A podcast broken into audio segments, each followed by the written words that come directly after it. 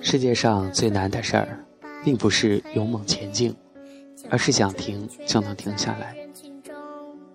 我在眼睛出问题的那段时间里，很奇妙的想通了一件事儿：我的妈妈是所有人都称赞的那种妻子和母亲，她勤劳善良，为了丈夫和孩子，甘愿牺牲一切。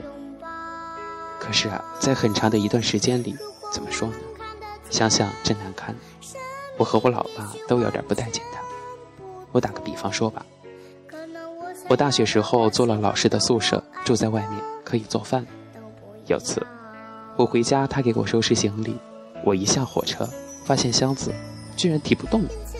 打开一看，里面竟然装有大大小小二十几个碗。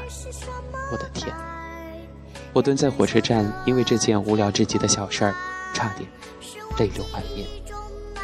我觉得我妈几乎完全不了解我的个性，她就是那种用自己揣测的、以为对你好的方式来对待你，但是结果往往相反，会把你的生活弄得崩溃到想要死。大概自我懂事起，我就活在父母的冷暴力里面，他们老是争执着。我妈常年在我爸的冷漠之后，歇斯底里地扯住我讲爸爸的坏话。她埋怨自己嫁得太远，她抱怨自己的眼光不好，一直到最后，我冷冷地对她说：“那你们离婚好了。”这时候，她才诧异地望着我，然后她说：“你跟你爸爸一模一样，都那么自私，那么心狠。”其实她并不知道。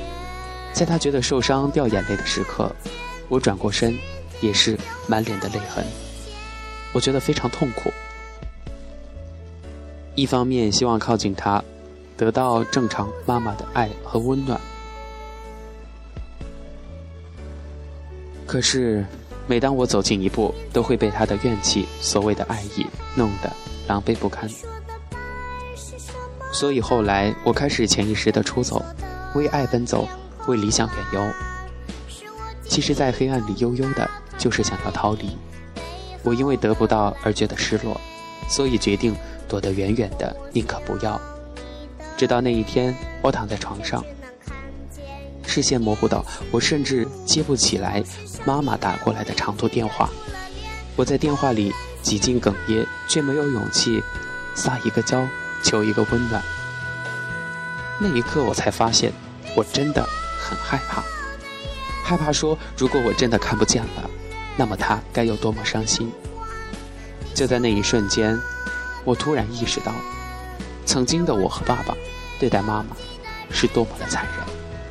很多的时候，面对所爱之人的沉默，远比争吵和误会更加难以忍受。我和我爸爸的所谓一个样，其实也许只是智力、理解力以及情绪自制力上远远的超过妈妈。从某种程度上来说，这些隔阂是妈妈控制不了的。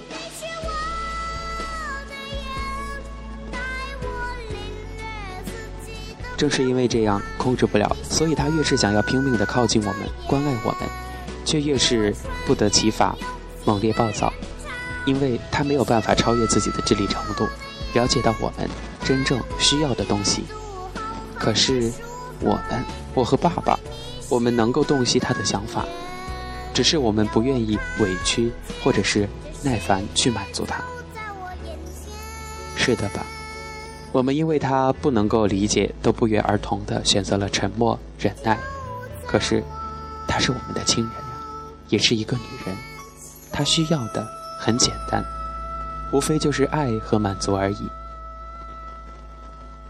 以前我觉得他总是在强求我。现在才明白，强求的人是我，就像是应该吃辣椒的人将就不吃辣椒的人。我总是希望他达到他达不到的程度，却不肯自己弯一下腰去将就他一下子，哪怕是一秒钟。是我自己错过了那些美好的时光，还好，一切。都还为时不晚，一切都还来得及。以前网上有一张图片就是一个女孩子顺时针、逆时针旋转的图片据说是用来测试是左脑还是右脑发达的。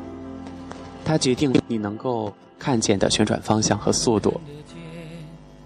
有过一段时间，我喜欢拼命的看，到了后来，我不但能够想让它往左转就往左转，还能想让它停下来就停下来。可见人的大脑虽然是先天的，但却是可以控制的。有些事情虽然难，但并非办不到。小时候吧，总是学老子说的“无为而治”，我并不服气。可是现在慢慢的明白了。世界上最难的事情，并不是勇猛前进，而是想停就能停下来。有过那么一段时间，我陷入到非要买一个 LV 包包的欲望之中，不停的纠结。后来有一天，我坐在公交车上的时候，就想：我真的需要它吗？非要不可吗？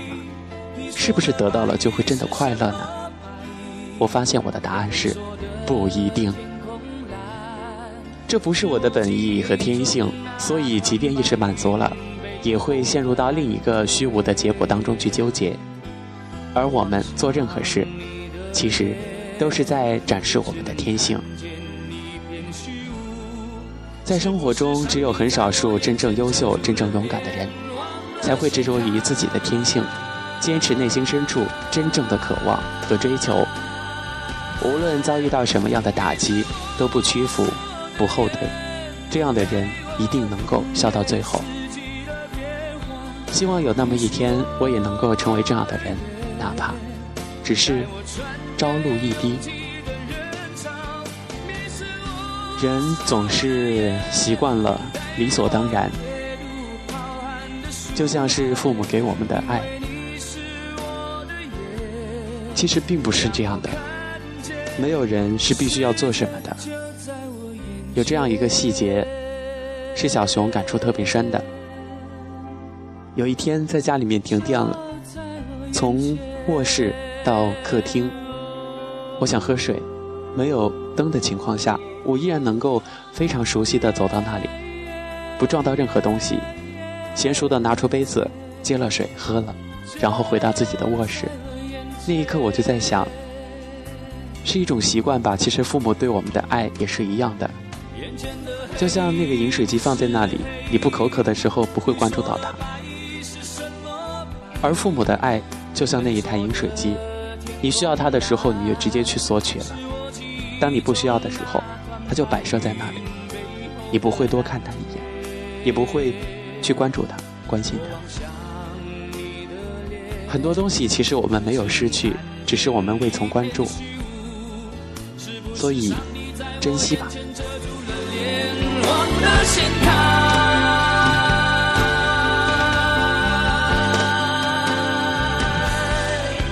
你是我的眼带我领略四季的